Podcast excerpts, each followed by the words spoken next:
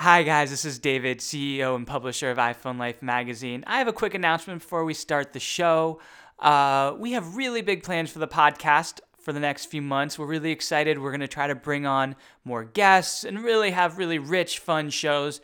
In order to do that, though, we're going to have to cut the frequency. So we're actually switching to a bi weekly frequency for podcasts. So we will not be on next week and we'll be on the week after. And from there on, we'll be doing a bi weekly. So thanks so much, everybody, for tuning in. And now let's start the show. Hello and welcome to the 26th episode of iPhone Life Podcast. This officially makes it our six month anniversary. Woo! Congratulations, guys. What'd you get me? Um, some smack talk, some snarkiness directed your way. Oh, It's the same thing you get me every week. That's right. You're so thoughtful. I'm David Averbach, CEO and publisher of iPhone Life magazine. Uh, I'm back from New Zealand and excited to be here. Yay! We're excited to have you back. Donna Cleveland, editor in chief of iPhone Life magazine here. And Sarah Kingsbury, senior web editor of iPhoneLife.com. We've got a great show for you today. We've got lots of smack talk from Sarah. She's planning on making up all, uh, for all the lack of mean things she said to me in the last six months. Shoot, now I have to think of some mean things to say. I was actually kidding. You're going to be nice to me for once? I'll try, but I doubt I'll succeed. I doubt it. I doubt it. Uh, no, what we're going to talk about today is Apple versus the FBI. It's been all over the news, and so we decided we're going to weigh in on this. Uh, and as usual, we're going to go over the news. We have some iOS, or sorry, iPhone 7 rumors for you guys. Uh, share with you guys our favorite tip and uh, our favorite insider questions. So let's start with tip of the day. Uh, and if you haven't signed up, make sure you do. It's free, and every day we'll send you a cool tip. We'll email you a tip, something you didn't know you could do with your iPhone. So go to iPhoneLife.com slash daily tip. And Donna, what was your favorite tip from this week? So, the tip this week that a lot of our readers enjoyed was how to set a custom voicemail greeting on your iPhone. And this is something it seems pretty simple, but if you know, you'll probably notice if you call some of your friends that there's just the default message uh, set, which If isn't they very even have it welcoming. set up. Yeah. Yeah. so how you do this is you open the phone app on your iPhone, uh, go to voicemail in the lower right corner, then tap greeting in the upper left corner, and here you'll see the option default or custom.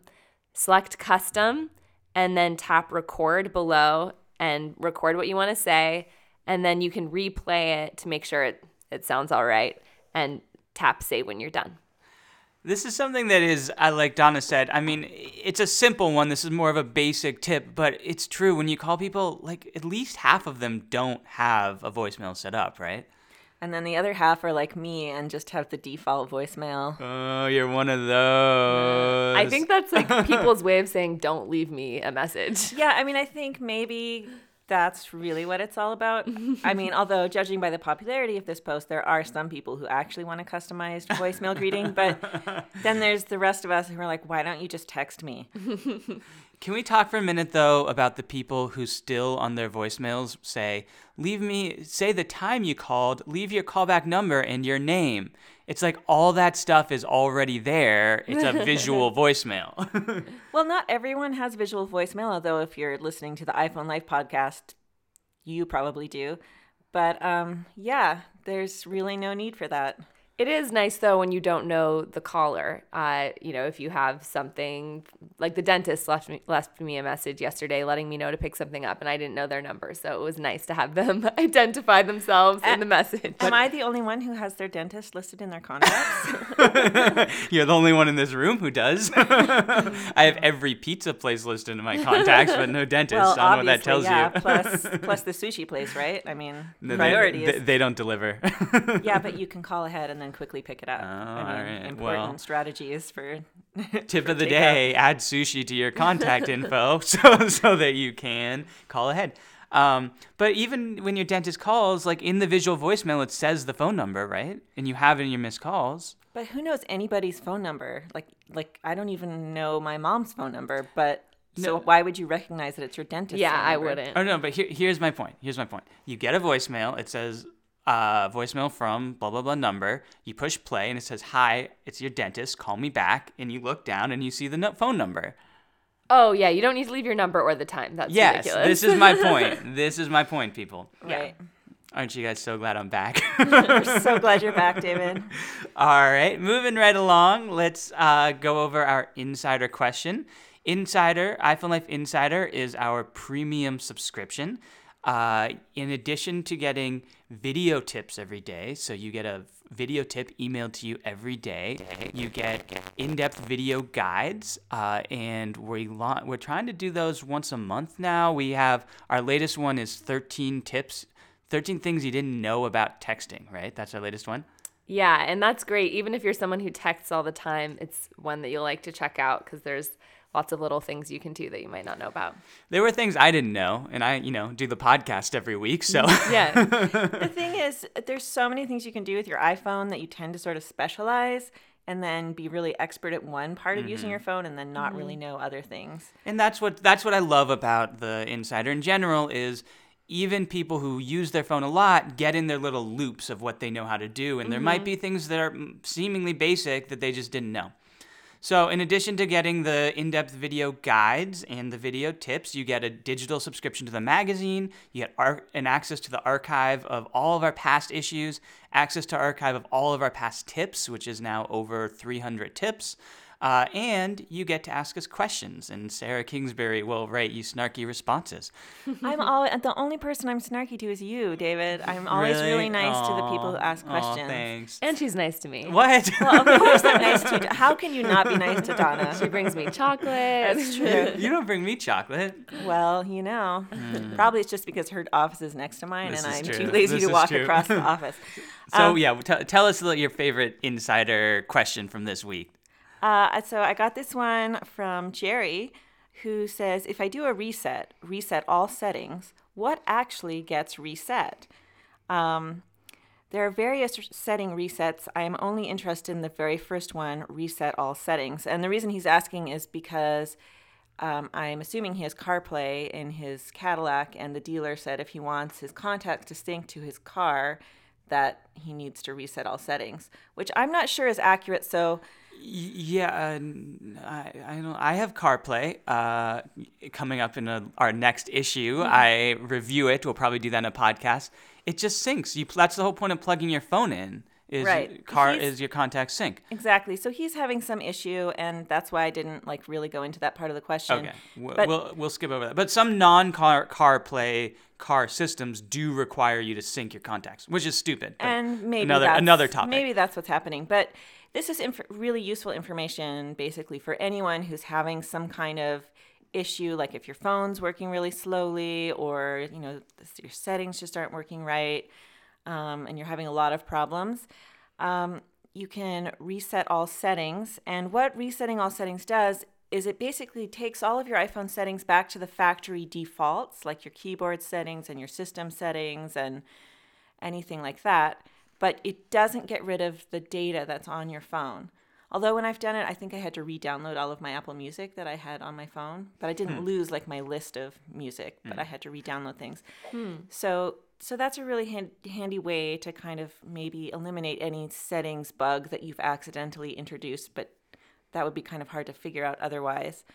So it's a it's a handy little but sort of last option trick for Yeah, it's a good resort for kind of last option troubleshooting where something's going wrong in your phone, you've looked everywhere, can't figure out where, you can just reset your settings to the and, I think people don't necessarily realize it because it's like you have to push the reset option first, which is scary. Yeah, that's a scary word. Yeah. but you can reset your settings without resetting everything. So you can go to the default. It's definitely useful for people like us who are always messing around with their phone mm-hmm. and changing everything and then can't remember what we mm-hmm. changed. Um, so it, it's it's useful to do. It's also useful I find for if you've had your if you've upgraded phones a lot, you sometimes have these legacy settings from way way back when that you might not want and don't even remember doing. So if you're having problems with your phone, it's a good thing to know about. right. I Relatively mean, low risk. before I did I would do that, I would, you know, turn my phone on and off and do like a press the home button and the sleep wake button at the same time for 20 seconds to power it on and off. Do that first. Um, and also, it's a good idea just to make a habit since you know you're upgrading operating systems and upgrading your phone to just go through your settings regularly and check them. Just make sure that sometimes you have some sort of surprise setting. Sometimes apps change their settings when you update them. Facebook likes to do that, I've noticed. Yeah, I know. And, and I mean, that's part of what we try to do with our tip of the day in Insider is when settings change, we'll, we'll send that to you as a tip. Hey, did you know you could do this? But, you know, if you don't want to wait for a tip every day, uh, you can just go poke around settings yourself. Um, also, we tend to do guides. So we'll do, for example, we have an iOS 9 guide that tells you all the setting changes, and we'll do an iOS 10 guide sometime soon. Well, probably not till after June. Well, soon is a relative word. Within the next year. yes.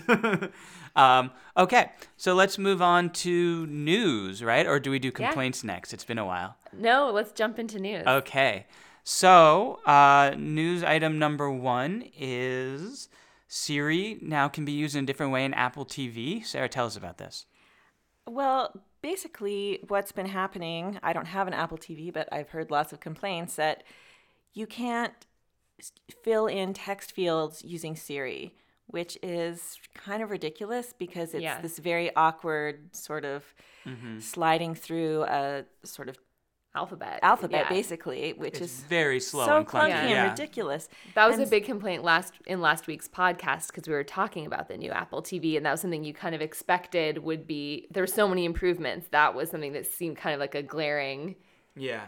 Lack of improvement. right. So in the next version of tvOS, which is in beta right now, you're going to have that option to use Siri to dictate uh, what you put into text fields, and so that's big and should have happened in the first place, right? Yeah. Yeah. So that'll be a good change. Another kind of tip or something you can do is if you have the remote app on your phone, and that's the app that Apple lets you use to to navigate your Apple TV, you can type in things there. Uh, Right. and so that's really useful, especially useful for passwords. Um, and that was something that actually really made me angry when the, with the new Apple TV.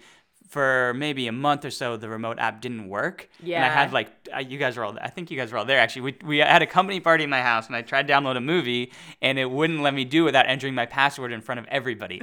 Yeah, we were all watching him struggle. It was fun. and, then, and then now they've hacked all my accounts. I think I already know the passwords to a lot of your accounts yes, anyway, David. You, you do. um, another thing is you'll be able to use Siri from your your uh, remote app. Or did you just say that? no, I didn't just say that. I was actually wondering about that. I haven't bothered with the remote app because I do like the Siri remote. So, Mm-hmm. Yeah. you know, with the old Apple TV, I wanted to avoid that remote a as much as possible. But um, anyway, but having the Siri capability on the app will be nice too. I, and also, I wait. Is it on the app or is it just on your phone? Like, can I just hold down Siri and say, "Hey, like, change the channel" or something like that? No, I'm not completely. I think you I would might think be able so. to. Yeah, because thi- that I mean, that's, that's the awesome. That's Yeah. the whole new HomeKit thing, right?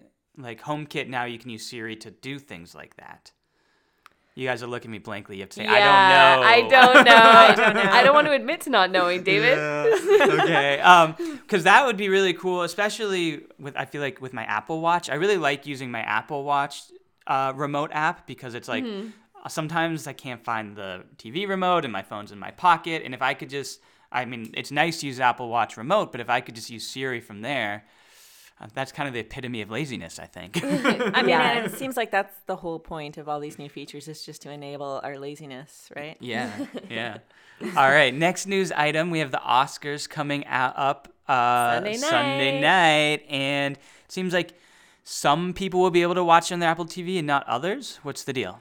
Yeah. So I guess um, certain people will be able to use the Watch ABC app for the Apple TV or their iPhone or iPad. Although I don't know why you'd want to watch it on your iPhone. Yeah, on your iPhone. Yeah. um, but only if you already have a cable subscription and if if they're participating. So basically, um, you yeah. know, you can watch it live in Chicago, Fresno, Houston, Los Angeles, New York City, Philadelphia, Raleigh, Durham, and San Francisco. So Um, but I think I think that's live. But I think I think you can watch on ABC in addition, right? It's So the whole thing, yeah. I mean, I have DirecTV and I have ABC, so I'll be able to watch it even though we're in Iowa. But if I wanted to watch it through the Watch ABC app on my Apple TV, Right. then I wouldn't be able to watch it because we're not in one of those cities. Mm-hmm. So it's, I mean, to me, it seems pretty silly. But um, I, if so, if you have cable or satellite already and you ha- you've subscribed to ABC, you'll be able to watch it that way. But you won't be able to watch it through your Apple TV unless you're in one of these select cities. So you can watch it the normal way on cable, but you, Yeah. you- they're not streaming it. And it's they they did stream the Super Bowl, so it seems like we're moving slowly in this Uh-huh. direction. But it's so slow. The cable providers are so painfully slow in embracing anything new. I yeah. I mean, it seems like there's advantages though for them to have people streaming it because then you can really sort of get a lot more information about exactly who's watching it, or I don't know. Mm-hmm. Yeah, I mean, I really enjoy the Apple TV experience. So even watching things I could be watching through cable, it's it's better with the Apple TV. So that would Yeah. be my preference. But either way, I get to watch the Oscars, so I'm pretty happy. Yeah. All right. Real real quick. Are you guys gonna watch the Oscars this year? No, Yes. No. I never watch them. Okay. I, I'm a Really? big. I watch them. So Donna, what's what's your predictions? Oh man, I mean, I just watched Spotlight last night, which I was excited about. So I would be. I think Mark Ruffalo is up for some. Oh yeah, best supporting. I think. yeah, yeah, and he was he was awesome. I Yeah. thought. My husband thought he overacted, but Um, yeah, I, I just watched The Revenant this weekend. It was intense to watch, but I think it's gonna clean up. I think I think Leo's gonna do it this year. I think he's gonna get his Oscar. Well, just maybe so we can stop hearing about it. I find him really annoying. Really? really, Yeah. Didn't you see Romeo and Juliet? That's an old reference there. But that's how when the love began. Oh. yeah, but mm, I didn't watch that either because I don't really like Claire Danes. Oh, wow. Sarah's Not just a hater today. Yeah. Yeah, okay, I liked him in Departed. Oh, he was good in Departed. Yeah. I he seems like he doesn't seem like a, someone I'd want to be friends with. Like I don't think I'd want to hang out with him. Uh, but he's a great actor in my opinion, and he tends to pick good movies too. So is that how you judge like whether you like a movie star or not, whether or not you'd like to hang out with them? Yeah, no. th- th- my point was the opposite of that. My point is he seems like an asshole, but I like him because he's a good actor, and that's how I evaluate actors. All right. Fair enough. um, what other news? Facebook has updated their uh, liking system. Have you guys seen this? You can now not Yeah. only like things, you can uh, you can do a heart, you can do an angry, sad. What are the other ones? Do you remember? There was one that was like, oh, like A wow, wow, was the word. I left a wow today. Really? I left my first wow. wow. So on the app, basically, if you if you press on the like button, a little like options will pop up that'll let you love it, and then we'll have it's like five different Mm-hmm. emojis basically you can choose from. I'm so excited about this because you know, like someone's like, "Oh, my mom died," and Yeah. like you're supposed to like it, but you want to show support. yeah, you're like, what do you I do? know, but actually, even for that, some leaving like a frowny face seems trivial too. I know. I, I often feel. I mean, like, you can do a heart. Hearts seem relevant. I mean, it's like you know, you really like if someone you're friends with and their mom dies, you should probably call them. Yeah. or Not like, just send leave them them, a a, heart on the Facebook. but on the other hand, I feel like people really get a lot out of that, like just having people write a response. I mean, I don't think that should be Yeah. your only response, but Well, and that's a pretty extreme scenario, but there's other scenarios where, you know, something you'll see is like, let's say, slightly less extreme, is people will post a heartfelt thing like, it's been five years since my mom passed and I miss her. Something like Right, that. You yeah. want to be like, I support this, but liking the fact that it's been five years is a weird thing. It, yeah, it's a bit yeah. strange. Do you? I, I have to say, I, I sometimes get the impulse though when somebody posts like this really like emo thing about something really petty. I always want to like like it. like I'm so pissed about some stupid thing. I'm like like. why? I have a cruel sense of humor. I think. I just scroll on by. okay. I know it's actually it's it's funny that they didn't really leave options, negative options. Yeah, there's no dislike. That's yeah. See, w- I mean, just because it's the political season, I feel like people like to post a lot of stupid articles about whichever candidate they're against or for Yeah. that aren't necessarily based on fact, and it's really annoying. It might have it might be dangerous to And I want to like dislike or like things that aren't really scientific, like based in science, and they're like, "Oh, Mm-hmm. yeah, I've been fasting and drinking coconut milk at 3 a.m. by the light of the moon. That's all I've had for like a month." I, I want to You can like, tell what kind of friends we all have. yeah. I still love you guys, but I really want to like say something mean on those posts. Like, Well, I kind of like the downvoting system. It would be nice if Facebook had that option instead of Yeah. instead of just saying I hate what you said. well, it'll be actually. I want to be- downvote your anti-vax. yeah, exactly. It'll be interesting because yeah, it's like even if let's say somebody posts something and you do the angry symbol, not like I'm gonna be angry along with you empathetically, but like what you just said makes me angry, it will actually make more people view this. I would think. But Yeah, it's I true. Like if you put an angry symbol, people might just think that you're like sympathetic to them, even if you're just saying what you're what you're doing is making me angry.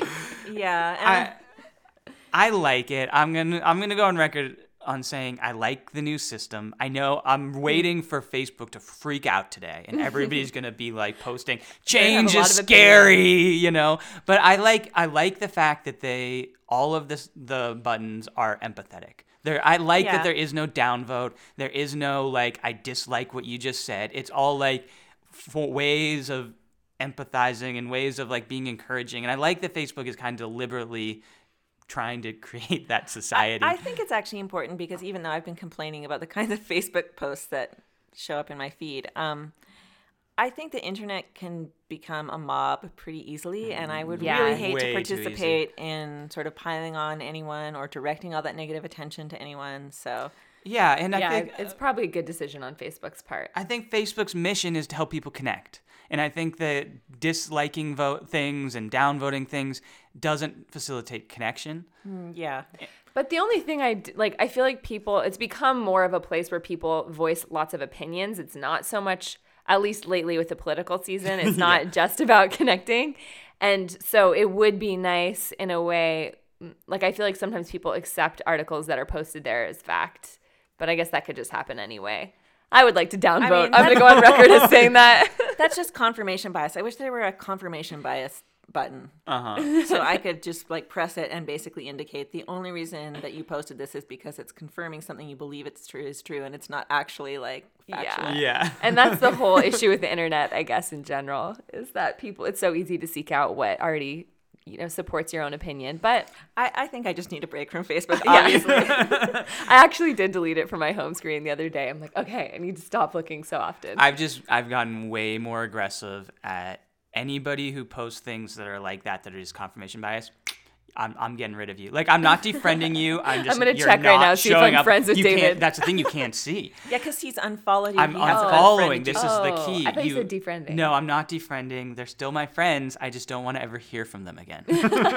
No, I agree. I, there, there was someone who was posting some rather, and maybe I should have unfriended him, but socially, I, he's not a person I can avoid. But he was posting some jokes. I did not find them funny about uh, transgender people, and so I have to maintain a social relationship with this person, whether I like him or not. So I just unfollowed him. yeah. who- yeah, who unfollowing is a good tool. Yeah. Okay. Sometimes Facebook shows you things about people you wish you didn't know. Yes. All right, we're we're gonna move on from our Facebook bashing. Actually, we're just bashing our friends. Facebook's great. um, so uh, we had a fun news story this week. Um, well, kind of fun. Um, I, I- we have a fun news story this week. Someone got kidnapped. What happened? yeah, so fun. Um, this is uh, what happened is uh, uh, a mom used the Find My iPhone app to locate her daughter's phone, and therefore her daughter, after her daughter's boyfriend kidnapped her, and she was that found. part is not the fun part. No, and she was found bound and gagged in God, I a didn't McDonald's that part. parking lot, like a hundred miles away. Um, this is a really extreme case. Um, most people aren't going to get kidnapped, but it's. I have used the Find My, Find My iPhone app and the Find My Friends app to locate my kids occasionally, and it's really handy. I feel like you should use it sparingly and not in a creepy way. Um, Don't stalk your family, but just another good reason to, um, you know, enable those apps and uh, and a good outcome brought about. There you go. Yeah. You know, I don't. I never use Find My Friends because it creeps me out. Uh, and I, I think I told you guys this story. I had this thing where I, I realized that my ex girlfriend, I had forgotten to undo that, and so she, not that I don't think she did, but she, I realized that she'd been able to see my location for about five years. well, you know, one thing is That's uh. I discovered uh, Conner Carey, our feature writer, who writes a lot of our tips these days, was doing one on Find My Friends, and so we needed to share locations with each other, you know, so she could do the screenshots and. I was surprised by how uncomfortable I was, like sharing my location with her. But Find My Friends has a um, a feature that lets you determine how long you're going to share. So we just chose like to share our location for like an hour or oh, something. Okay. Yeah, and that's, that's actually nice really feature. handy. You know, if you're going out like on a date with someone you don't really know, you might want to just like share your location with a friend for a few hours. Well, that's what I was gonna That's a say. good tip. Yeah, That is that's a very good tip because you can do it for a few hours. But I might just, you know, after hearing that, and I don't think I'm at a high kidnap risk here, but I might just, you never know, like what might happen, and I might share with like one friend who I don't mind stalking me because they'll probably know where I am anyway, and like that way, if somebody ever needs to seriously track me down, they can do it. I don't know. Seems like a reasonable thing to do.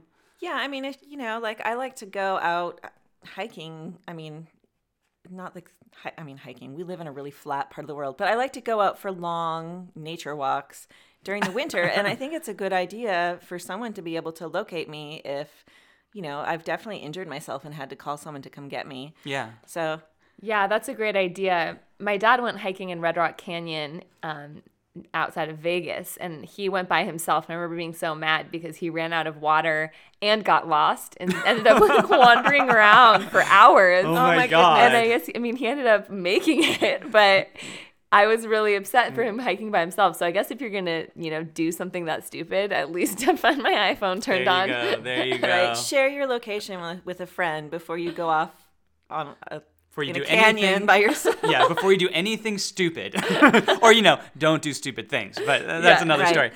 Oh, um, we also, we want to give a shout out to Steve Jobs. Yeah, this would be Steve Jobs. What day was Steve Jobs' birthday? Today would have been his birthday. Yes. Wow.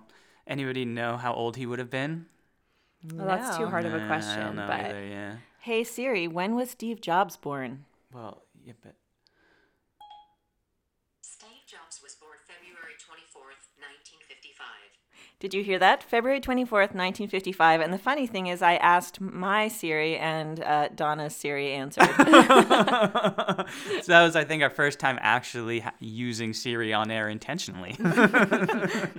um, there you go. Yeah.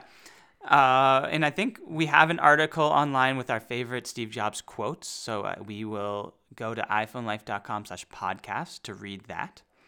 Right. I'll happy make sure to birthday, post Steve it. Jobs. Yeah. Yeah. All right. Well, we've spent a long time on news, so I think let's let's move along. let's move on to complaints. Yeah, let's let's complain again. I don't fun. think we've complained Yeah. enough today. Okay, here, here's my. I'll start. I, I I had a whole list while I was gone, and now I don't remember them. But here's my complaint for Apple. They're like so in your face these days about updating iOS, and it drives me crazy. It's like every single day, if you haven't updated, it pops up saying, "Is today the day? Are you gonna update today?" And it's like sometimes I'm taking my time on it, and I like don't want like if it's if there's no new features that excites me, and I, I'm worried about bugs, I'll take like a week or two. Or when I was traveling, particularly, I didn't have good internet connection. I didn't want to do it, and every day it would pop up and say, "Do you want to update?" And I was like, "You gotta chill." Yeah, that's annoying. Um, yeah, it's always a good idea to wait to update.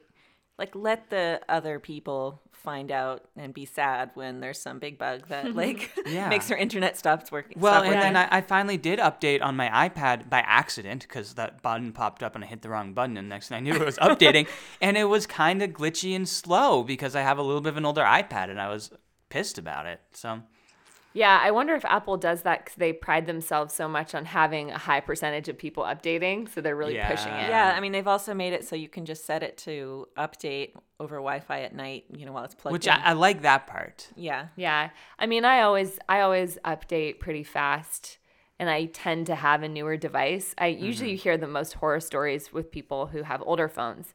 But something like 40% of people have phones older than an iPhone 6, so that is annoying if you're constantly being reminded. Yeah.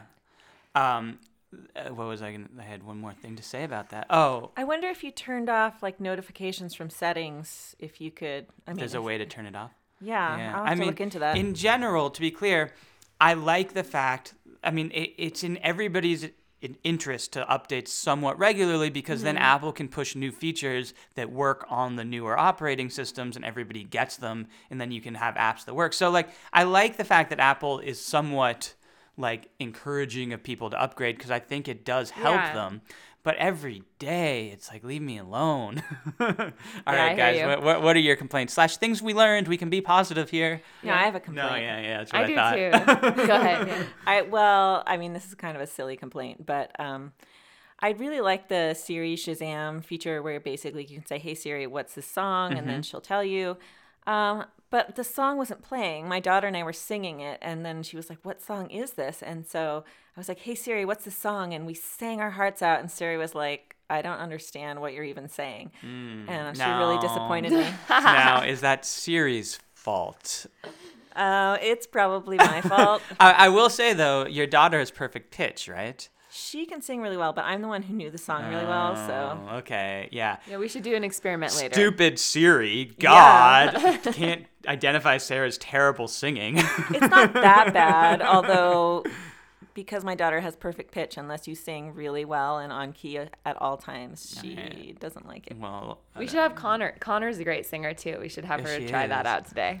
Yeah, let's go make her singer, do that. but I sing a lot, so I'll, I'll have to. If Can your we daughter's start the coming to terrible office today, singing uh, choir Yeah, together? yeah, we should. we have so many good singers in the office too. It's it, it makes me feel bad. Poor David. yeah, we're at some point we're gonna do office karaoke, right? We, this is a planned Right, thing. but I'm so Yeah. glad that you also are bad at singing because I won't be the only one. I'm shameless I shameless also too. feel I'll like do with any song. karaoke, being really bad is almost like a winning thing. Yeah. Well, the people who like show up at karaoke and it's not like we're gonna do some fun thing, but it's like I'm gonna show you what a good singer I am. I, those people annoy me. It's awkward. Yeah. Yeah. Does anyone not annoy you? Um, some people don't. I can't think of anyone right now. All right, Donna, what's your complaint?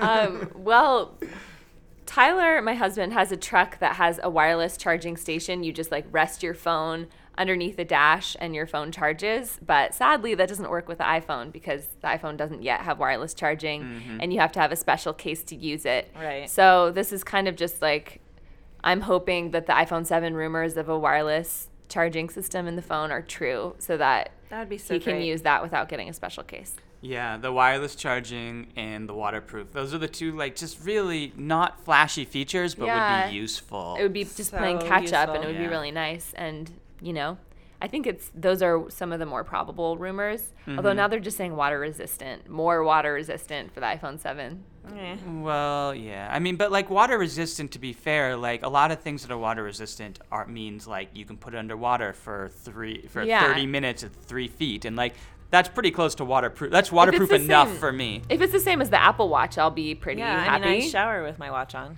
Yeah, I mean, I yeah, I go swimming with it. All right, that's a complaint. I shower with my Apple Watch, and the water droplets hitting my watch do things like text people and check my calendar and stuff.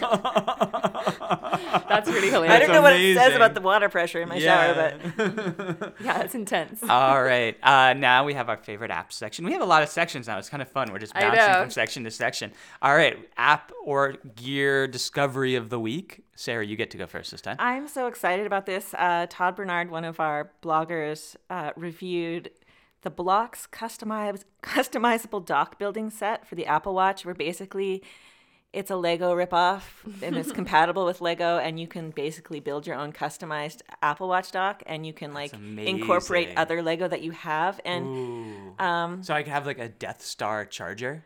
yeah, and you can wow. actually I looked at their website. They even have like you can build one that's for your iPhone too. And the thing is, I love Legos so much. Uh, my daughter, my younger daughter, owns so much Lego.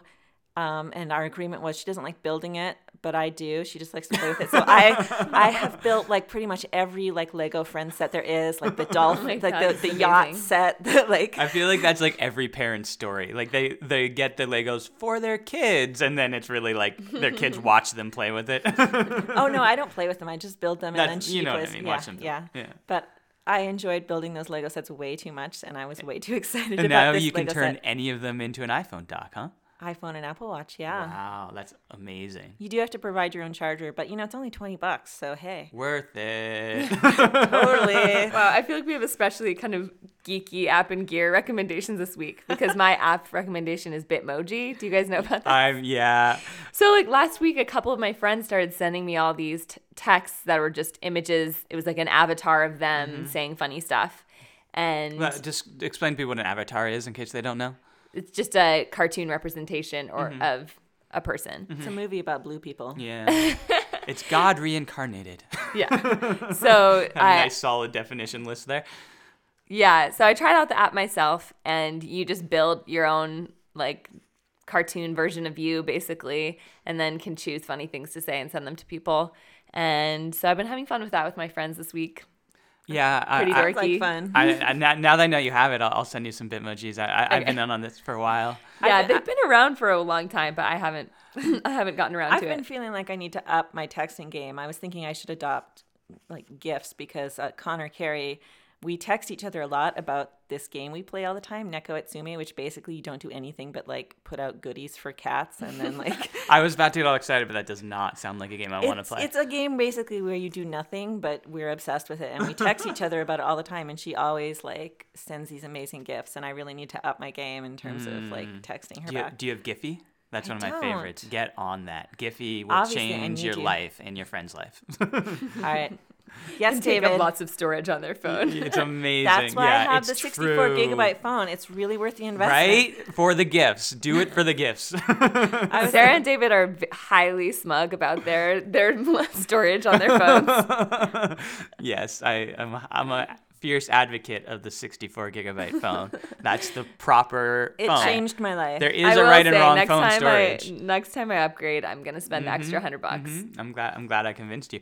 Yeah, my problem was I got Bitmoji like before other people did, and it's just like if if everybody's not in on it, you just feel stupid sending these like cartoon pictures of yourself being like amazing, you know. yeah, I know. When you're doing it with your friends, it's fun, but otherwise, it also comes off as a bit narcissistic. It's yeah, like, it's like a picture of me again. yeah, but I'm just thinking about Aren't I like cute? all the ways I could torture my children by yeah, texting those to them. Totally. they are funny. Okay, I'm going to cheat a little bit and talk about an app that everybody knows about, but I'm really excited about a new feature, and we've been talking about a lot, and that's Facebook. Um, Again. Again. Uh, but Facebook has a, now has 3D Touch built in, and it is the most useful application of 3D Touch that I've experienced. It's like the first time where it's actually, when I'm on my iPad, I'm annoyed because I can't do 3D Touch.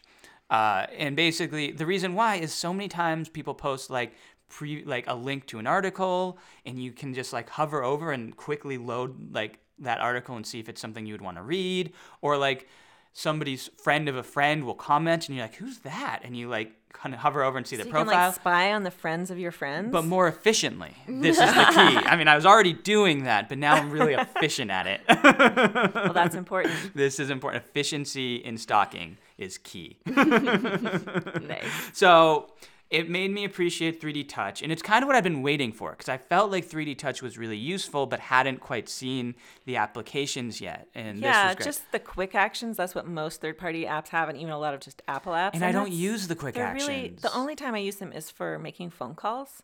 That's Mm-hmm. so handy to just like, you know, do like to just bring up a menu of people you call all the time. But, Mm-hmm. but yeah, I'm excited that they're actually incorporating incorporating it into the function of the app. All right, now now we have to talk about Apple and the FBI. Yeah. um, we're a little bit just to kind of frame this conversation. We're a little bit wary of it. We felt like it's a big enough news story involving Apple that we should cover it. But that being said, we try to steer clear of forcing our politics down your throat. Obviously, we you can tell from our reactions to our Facebook friends, we don't like when people do that to us, and we try not to do that to other people. And use loving iPhones is a nonpartisan activity. Exactly. It's it's something that unites us all.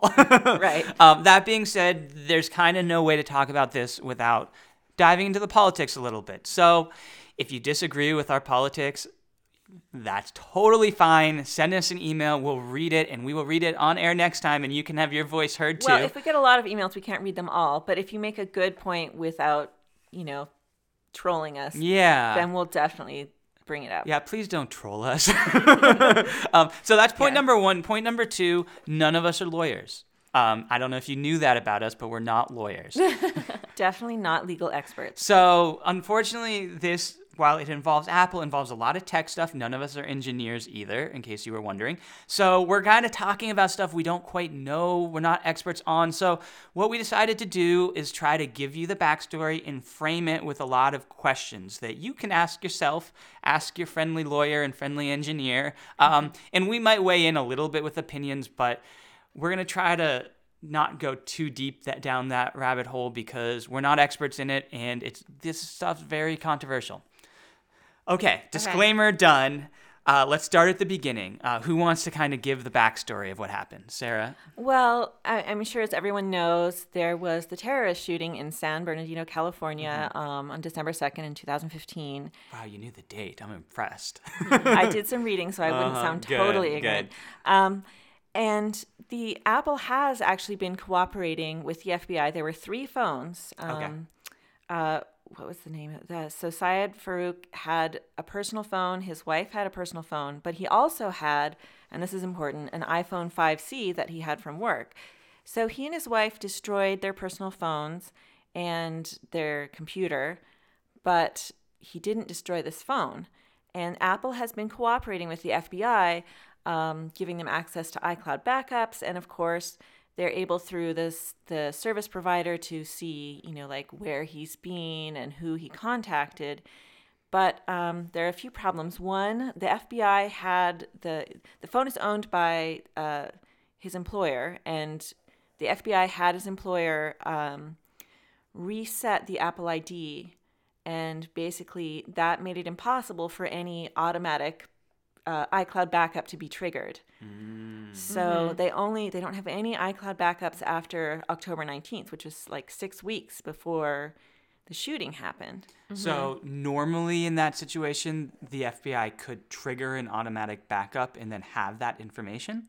Right, because what they would do is if most people have like it set so that when you plug your iPhone in and you're in Wi-Fi, uh, an iCloud backup just gets automatically just happens, right? So, um, and- and but then apparently the- he but, but this he is had the point, deleted point. The FBI then can access that because with it's on Apple's the cloud. cooperation, And, and right? with yeah. a subpoena, Apple has to cooperate with that. And I I don't think Yeah, they don't want to cooperate with that. I mean, you know, Yeah, my understanding, the FBI has a warrant to search the phone. Okay. And so anything that with the existing technology that exists to access it, Apple has cooperated in Okay. Helping them access it. Okay. But it, Apple has its own security measures for its phone and doesn't want to go beyond in terms of creating anything new to help them access right. information. So the problem is they can't access because it seems like um, not only is there no backups after October 19th, but it seems that certain things have been deleted, like, um, and so they want to find out what those things are.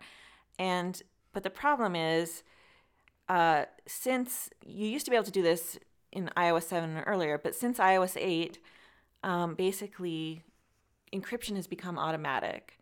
Um, so if there's passcode, it's encrypted, and Apple itself can't even unlock it.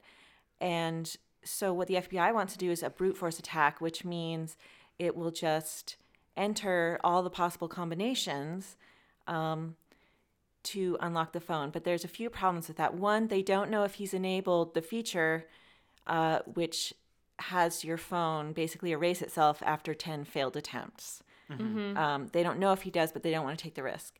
So there's that problem. The second problem is you have to enter these things manually. You know, you can't do it with a computer. Um, and then the third problem is every time you do a failed, you know, a certain number of failed attempts, there's a delay. So even if he doesn't have the 10 passcode um, restriction, which they don't want to risk finding out the hard way that he did, um, it will just take forever manually entering it and then waiting for the delays. And so, what they want Apple to do, and this is very different because Apple used to cooperate with iOS 7 in unlocking these phones. Um, But this is different because they actually have been, they want Apple, and Apple has been ordered by a judge to build a tool, um, a new specific version of iOS that they would sideload onto this phone to uh, basically disable that feature, the, The auto feature erase that auto feature. erases it. Okay. Right. And to make it possible to enter the passcode combinations via a computer. Okay. Yeah, so that they could do endless. And so Apple's until they get it response right. was basically hell no. yeah. Because I mean the Apple says I mean the FBI is saying that we want this to only be just one time, just for this phone, you know, and and this is just a one time thing.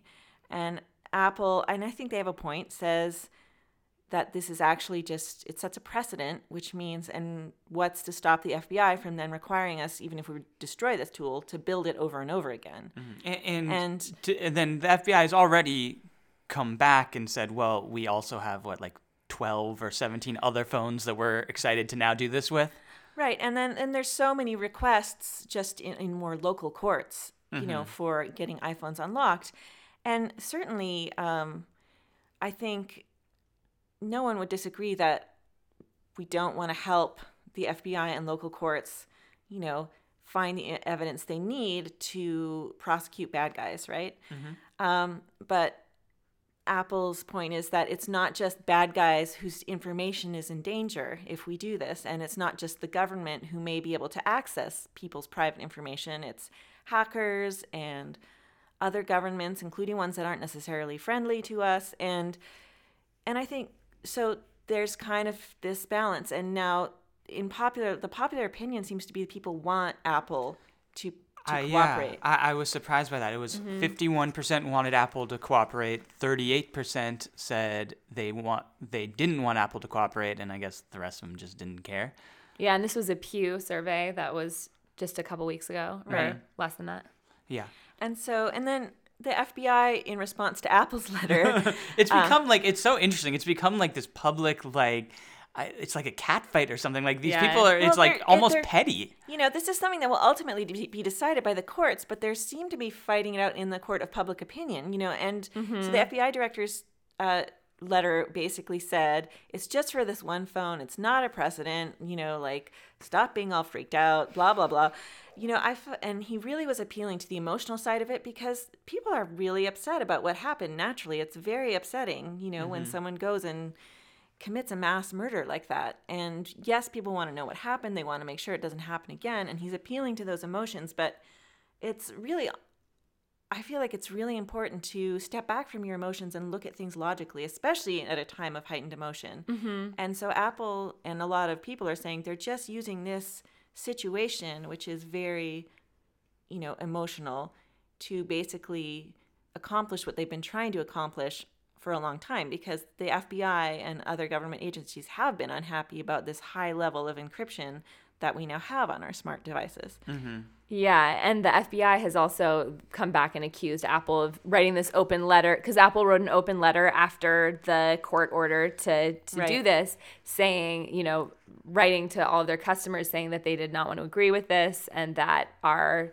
privacy was at stake. And the FBI comes back and says this is just a marketing ploy on Apple's part. Mm-hmm. Why can't it be both? I mean, I feel like it's both on both of their sides, you know, but there's Yeah. also legitimate issues on both sides as well. Yeah, whether or not it's right to, you know, regardless of the outcome, I think it's great personally that Apple is putting it out in front of people so that they're aware of what's at stake. So yeah, I think this is question number one, and I'm gonna actually, even though I said we weren't gonna answer questions, I can't help myself. We'll, we'll answer some of them. Uh, is this a marketing ploy by Apple? Is Apple trying to appeal to? Is is Apple trying to kind of in a weird way point out how secure their phones are and that they're an advocate for the consumer, or do you think this is something that is Apple is being altruistic and they are trying to stand up for what they believe is right?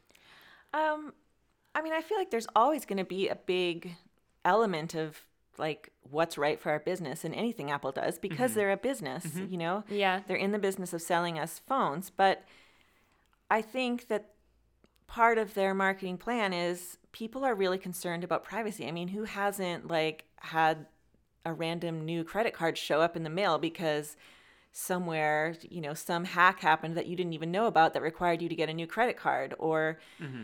you know, like you're always hearing about like oh like 10,000 government employees had their you know social security numbers hacked or people are Yeah. rightfully concerned about their privacy and our phones have so much information. I don't know about you guys but I bank I even did my taxes on my phone this year. You know there's so much private Well, the information. government already has that. but the point that Apple is making, which I think is valid, is that it's not just the government. yeah. So I feel like maybe it's a marketing decision, but they're they're meeting a decision, uh, a need that we really need.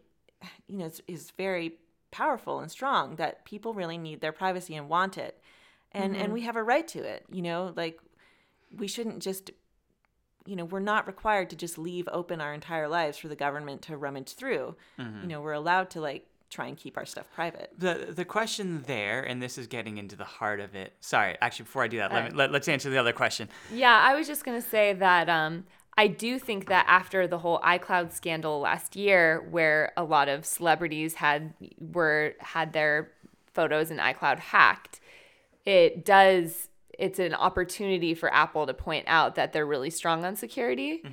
Um, but I think it's it's true that they I mean in this case the fact that they don't even have the power to access the information is privacy that we don't really have in any other area when the FBI does have a warrant to to search you that the company can't at this point even help in that. Well, and that yeah, that's what I was starting to get at is there's kind of two sides because I mean definitely it's a very American sentiment that we have a right to our privacy. Um, and that being said, certainly the concept of a warrant is something that's built into the Constitution. It's something that's always been there, which is that if Yeah. if police have probable cause, they can get a warrant to search That's invade our a judge. privacy. The Fourth Yeah. Amendment protects us from unreasonable searches Unreasonable, but not Yeah. reasonable. If there's a mean- reasonable search, then then But it's allowed. Can Apple really argue that searching that phone is unreasonable because it's pretty clear they committed a major crime? Well, I- and I don't think anybody's arguing that searching that phone is unreasonable from the standard. But that I guess that mm-hmm. that's that's question that's one of my questions is where do you draw a line? Is like what what is reasonable for to, to allow the government to look at and what is not? So, just in terms of if there was no issue of the encryption of Apple having to build a special tool, should the government be able to look at that phone? Is that your question? That's my question. And the question, and I think yes, that if the phone was unlocked and there was, or there was a way that Apple didn't have to compromise other people's security, I think that's something that most Well, people can agree on. Here's that the thing yes, is, is this is a company device, which means that I think it's San Bernardino County that was his employer. They just basically Mm-hmm. Public had health. terrible device management. They should have, you know, there's things you can do, a company can do, so that their company devices they always have access to. They can't be locked out of them, you know, Mm-hmm. and they completely failed to do it. Which you know, it's hard to blame them in retrospect because they're kind you of don't really suffering. for but like this. Yeah. um, but you know, that's yeah. that's an interesting sort of side point. Yeah, and I, I agree with I, I think I agree with you, Donna. And again, we're we're weighing in, but Mm-hmm. what are you gonna do? Uh, it's interesting because if you take before iPhones, all those things that used to be on iPhone, say a calendar, email would be mail, you know, your print Mm-hmm. photos, all that stuff, and like you put it in a lockbox, the government has a right to access that, right? Like that's the way warrants work. So Mm-hmm. in some ways, that I think that makes sense to transfer that into digital. Um, but the question really is, and I think this is the heart of it for me at least, does what does the government have a right to force Apple to do? Right, because it's so different. Like iOS 7, for instance, they were able to access those, unlock the phones mm-hmm. and give the government the information. But I think what they were trying to do with the new security measures in iOS 8 and later uh, was take themselves out of that equation to say, mm-hmm. we, you know, it's not that we don't want to, it's just we can't. Mm-hmm. Like, it's out of our control. And so Yeah. now, and, and it is different from forcing them to, you know, hand over information that is accessible, but they're like actually forcing them to, or wanting to force them to build a tool. That seems like maybe a step too far. well, and the the metaphor that I keep trying to bring it back to is taking it away from digital and saying, what if this wasn't had nothing to do with a new technology? And, and I, I don't know the answer, which I would like to talk to some lawyers about and get to the bottom of, and maybe we'll try to do that in a future podcast. But like for example, let's say you make a safe. Do does do the safe manufacturers have to create a master key for all safes they make so the FBI can call them if they need to? Like, and can the FBI Yeah. force a safe manufacturer to do that? From what I, yeah, I mean, so basically, the government, what Apple is saying is go ahead, try to access this phone, but don't involve us. And you have to find your own tools to do that. Yeah. But it is a really interesting like question for companies because they clearly want to make a product that people want and people want their privacy. Similar to safes, like you don't nobody wants to buy a safe that the government has a key to. And I think it's a good analogy because, or good comparison because phones are the same where you're putting really valuable information on that. And if you don't have an expectation that they're safe, you just wouldn't use it. Mm-hmm. And so that's something that I think it is really important for Apple to to to take seriously. But I can understand the argument from the government side too. Like, sh- is it even really legal to like have a space that the government can't access under any circumstance for people? I think mm-hmm. so. Well, and, and, and with this, this is where the digital metaphor breaks down because with a safe, no matter how strong a safe is, it's still a physical item that the FBI could potentially Yeah, break it's not into. impenetrable. Yeah. But but to continue the metaphor, maybe what if the safe was built in such a way that if it was forced, the contents were destroyed? Yeah. And then yeah, exactly. And and I, I, I don't know the legality of this. I don't know the precedent of say forcing case manufacturers. So that would be something I would like to look into. Mm-hmm. The other area, and this is a similar one, is it seems like the judge's order is based on a ruling, it, a precedent from what ni- uh, from 19 or 1776 or something. Oh, I was hoping you wouldn't bring that up. you, you don't have the date. It, it was a long time ago. Let's just say a long time ago. It was the time ago. 1700s. It was 1700s. Uh, and question is, can that apply to the digital age? And uh, the precedent it seems like a, you know something that's broad enough where maybe it could, where, which is basically Sarah, you summarize it to me along the lines of if you can help in law So enforcement, you this should. is it's the All Writs Act, and it's from 1789, and it says uh, it allows federal courts to issue all writs necessary or appropriate in aid of their respective jurisdictions and agreeable to the usages and principles of law. So that's I don't very even vague. really know what that means. Right. So uh, I should have read this Wikipedia page before because I can't spend five minutes right now reading okay. it.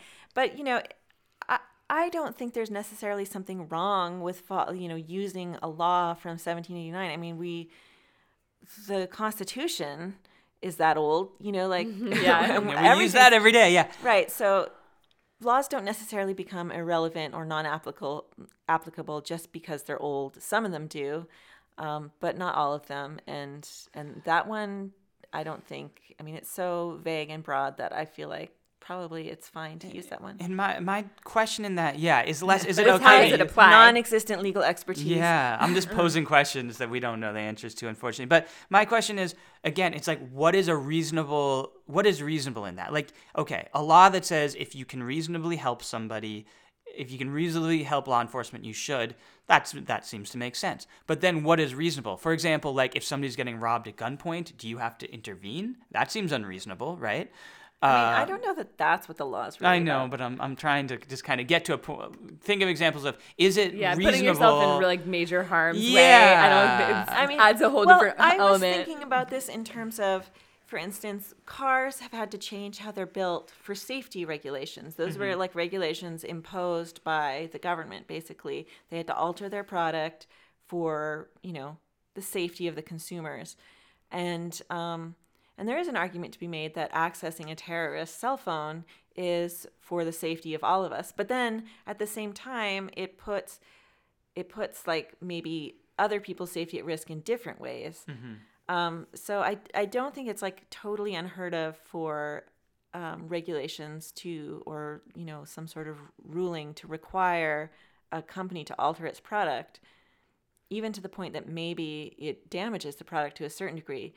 But But for the safety of the con- consumers, that seems like way less controversial in that it- it doesn't seem to lessen this, the uh, product in the same way that this would. Yeah, it, it- this yeah, because nobody is going to not buy a car because it has a seatbelt. Maybe they would. I don't know. Yeah, but well, uh, what if there was some sort of emissions thing that then made a car less fast or something. Yeah, there Yeah. there are reasonable. There are yeah. It's it's not a totally inaccurate metaphor. Yeah, I just think the crux of the issue is it's there's really no way to argue that uh, if there if a computer has the ability to enter endless passcodes into your phone until it hacks it, if that uh, technology exists and works on phones, like how does that not weaken Apple's product? Well, y- Well, yeah. and it puts there's so much more at stake than just I feel like the San Bernardino issue and and whether you know whatever side you come down on of like I'm willing to give up more privacy in favor of like more national security or whether you're like you know I want the police and government to find other ways to protect my safety while preserving my privacy whatever side you come down on I think it's really interesting that they want Apple to build a tool. I mean, yeah, that's that's one of the major things for me. Because it's not just like going to the bank and saying, "Hey, open up the safety deposit bank thing." They're basically, you know, asking Apple to build a whole new thing. Yeah. That's almost why I think that if if the FBI had grounds to have an issue or the government had grounds to have an issue with what Apple did from iOS 8 or later, it almost should have been addressed at that time. well, and Well, to be they've fair, been it complaining. was. They They've were very vocal. Yeah. yeah, but nothing, I mean, it's been allowed to There was no yeah exist. Yeah, and there's been no exactly. There's been no ruling by Supreme Court or no congressional laws that have prevented it. So what Apple's doing is Yeah. legal uh, under current systems. yes. Um, my other, it seems to me that this whole situation rests primarily on two questions. Number one, we've kind of talked about: can they force Apple to create something? Is that within the realm of reasonability? Number two is: is this a slippery slope? Like, are we mm-hmm. creating a backdoor that can be used by, in other cases that we might not want them to, and in particular by hackers or other organizations that we don't want to have this? Or can this be, as the FBI says, really just a one time use and it's all good? I I really doubt it would be a one-time use. I mean, whether you mm-hmm. agree that Apple should do this or not, I I can't imagine anyone agreeing that this would happen one time because even if they built the tool and destroyed it, what's to stop the court from ordering them to build it again? And if they've already been forced to build it once, how can they say no, we won't build it again? Right. It sets a precedent. And uh, even though the FBI has said they would only use it in this one case, they've used past examples of of like predating iOS 7 of when Apple has helped to build a case for doing it now. So they're using precedent to say that they should use it now. So it's just showing that that would continue. There's really Yeah, and I think I mean the FBI's already. My understanding is the FBI already came out and, and said, "Oh, actually, we have like 11 other phones, or I can't remember the number, but other phones we want help with." So I think that's pretty much a given. If this is created, law enforcement will use it. And I guess the next question, then, in my opinion, and I, I'm postulating that it's a given, and maybe people disagree, but uh, the next question then is, will it remain just to be used as a force of good. You know, because it's like, yeah, if you have a warrant and law enforcement uses it and people are in favor of that, then it's a force of good. But can hackers use this? Because that, that's, I think, the core of Apple's complaint is hackers in other Right. countries and people who aren't using this for good. I mean, my understanding is that Apple has to basically use their signature, whatever that means in terms of coding, for this new version of iOS to work mm-hmm. on a phone. So it's not like super easy to make work. Like only Apple has that, right? Mm-hmm. But there's industrial espionage, there's you know, if it exists, people and not just the government will be doing their very best to get hold of it, I mm-hmm. think. So Definitely, they'll be doing their best. Yeah, yeah. And I think that's the question you know, we just have to ask ourselves. Yeah, I mean, it's hard to know the answer to that, but it seems like it's clearly a risk, a big risk. Yeah. So I mean, I mean, I would love to hear from our readers. Like, what do you think? Because probably, I'm, I'm sure everyone values their privacy. Everyone values their safety. Um, and there's a lot of arguments to be made on either side.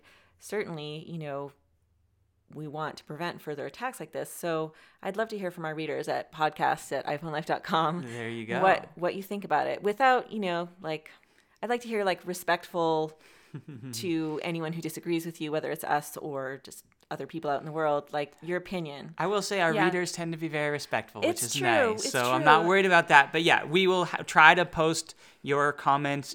We'll try to read some of them, and if we get a lot of them, we'll post them on an article. As long as you're respectful and hopefully using well-reasoned arguments. Yeah, I, I don't I don't care if you disagree with someone. You know, uh, our comment policy, and I think it would apply to any emails we published, is you can disagree and have whatever opinion you want as long as it's you know, expressed in a you stick to the argument and you express it in a way that's not hateful. Yeah, and, and my well reasoned, I'm actually going to withdraw because I'm not going to be the judge of what's well reasoned. reasoned And so actually, like David said, I love our readers because there's almost never any time where I have to like not let a comment be published because you guys always stick to the topic and mm-hmm. and really say worthwhile things. I think one more thing in terms of the the last question we're talking about the backdoor question, and what's been interesting is to see other people who who know more than us respond to this, and so. Uh, it seems like for a while it was looking like okay, everybody who's on the in the tech world unanimously agrees with Apple that hey, this isn't just that this isn't a tool that you can keep and keep prevent from being hacked. Uh, Google came out in fa- uh, in support of Apple. Facebook came out in support of Apple. But then Bill Gates came out in support of Apple, or came out in support of the FBI, and then kind of backpedaled. What happened there? Um, I think he maybe felt that he wasn't as nuanced as he wanted to be, and he he didn't like sort of repudiate what he said before, but he just basically said that it was there needed to be more discussion and there needed to be some balance, mm-hmm. and so he just kind of added more nuance to what he said previously. He's not fully in support of the FBI, Okay. but he's not fully in support of Apple. Mm-hmm. All right, I'm going to ask you guys to do what I said I wasn't going to. I- I'm just curious to weigh in. If you were, if, if if this was your decision alone, would you force Apple to do it? Do you think they should, or would you not? You know, the more I researched it, the less sure I became. But I think no, I think I would not force Apple to do it. Yeah, um, I I would agree with Sarah that the more I read about it, the my my knee jerk reaction definitely was that I value my privacy and I don't like the idea of a tool of this being made. So that was, you know, take that for what it is. Um, but I did find the argument compelling that like if there's a room in your house for instance that you're just expecting is completely private and you put all of your secret things in there same kind of thing as a safe lock or whatever um, if if the government has a warrant to search that room it's already accepted that you, that room will be able to be searched. And so it's almost a new level of privacy that we're expecting with our smartphones where we think that there should be no way for the government to access it. Um, and I guess I have taken that, I have had that assumption on some level that um, that I have that level of privacy on my phone. So, but the answer still is no because I, even if you take away that assumption that you should have that level of privacy, should Apple be able to create something that compromises everyone's privacy? And that, to me, I still stand as as I don't think that's cool. Um, yeah, uh, I, I think I agree with you guys. This isn't something that I see as being an obvious answer, and I it's one No, of the things that I'm hoping we can have more discourse about things like this that is exploring both sides because there's it's really a difficult I'm just so glad we're talking about it. I think it's a really important discussion to have, whatever side you yeah, down on. Yeah, and, and so yeah, point number one is I'm glad Apple wrote that letter and brought it to the public because I think that this is I think that this is one of the key things to be decided in this upcoming in this current decade is where to draw the lines in digital privacy. Um, so I'm glad we're having this, this discourse. I'm glad the public is having this discourse. Um, I think the the thing that I kind of fall back on, whether or not it's right for Apple to be forced to make a key, I'm not sure where the lines are. I just don't know the legal precedence of it. But what I, I can't help but agree with Apple that if there is a way, if this if this software is out there, eventually hackers in espionage will be able to utilize that. And to me, that seems like I trust Apple's experts and the experts of the technology people who are in this field more than the FBI's, and I, I that concerns me. So I wouldn't want Apple to do it either. In, is my in my opinion. Yeah, I mean, it's. I think it's important that it is to say like these are personal opinions as opposed to like actually like based on legal facts. Yeah, uh, I feel very uncomfortable weighing in because I just don't know the legality of all this. Right. I mean, it's a fairly complicated legal issue. I think. I mean, it, people are expecting this to go to the Supreme Court, which means really, it the people who are maybe whose opinions you should really seek out are. You know, look to see what constitutional scholars have to say about this because it's going to go to that level. I think. Yeah, and I guess just the fact that it's being taken this seriously is is a comfort because we all do value our privacy. Mm-hmm. Well, I think that's the important thing is whether the government has a right or not to this. I think it's never something that should be done lightly without a lot of discussion. Yeah, I'm gonna make one more point that I'm gonna take it even a little bit more political. And sorry about this, guys, but I can't help myself. Um, because I think a lot of people are linking this to the NSA and the all the Edward Snowden leaks and everything that's happening there. Um, and I think it's in some ways they're very different because these are only in situations where the government possesses the phone and the government um, has a warrant. Um, but I think that I do have some concern about technology like this, and, and in with NSA, there is a lot of times where people are accessing the iPhones and iCloud where they don't necessarily have the same warrant Well, procedures. what about the what is it called the stingray thing where basically the police can spy on your phone calls and text messages as they happen without a warrant? I mean, Yeah, and so I guess I am concerned about. I'm on. I'm more concerned about areas in which there isn't a, the appropriate warrant involved. Um, Yeah. in this using this technology in those areas, I'm concerned that somehow that could happen. I'm also concerned just that that to me concerns me more, and I think in some ways it's confusing to link those two because this is a, a much more restricted area than that is. right? Like I don't think anyone here feels like if it were possible that the government shouldn't have full access to the to the terrorist cell phone if it were possible. Yeah, Uh, I that- think in that's my the- opinion, that's true, yes. That's the big difference. But I do think what happened with Edward Snowden is relevant, like what he brought to light, because it did undermine some of the trust that we had in the way that our information was being used and and when it would be. And so, giving over more power in this situation, it, I think that that that is valid to be concerned. Right. I, I think it made people aware that maybe their digital information wasn't as private as they thought it was. Yeah, Yeah. and I, I agree with you. I think where it is relevant in one way is that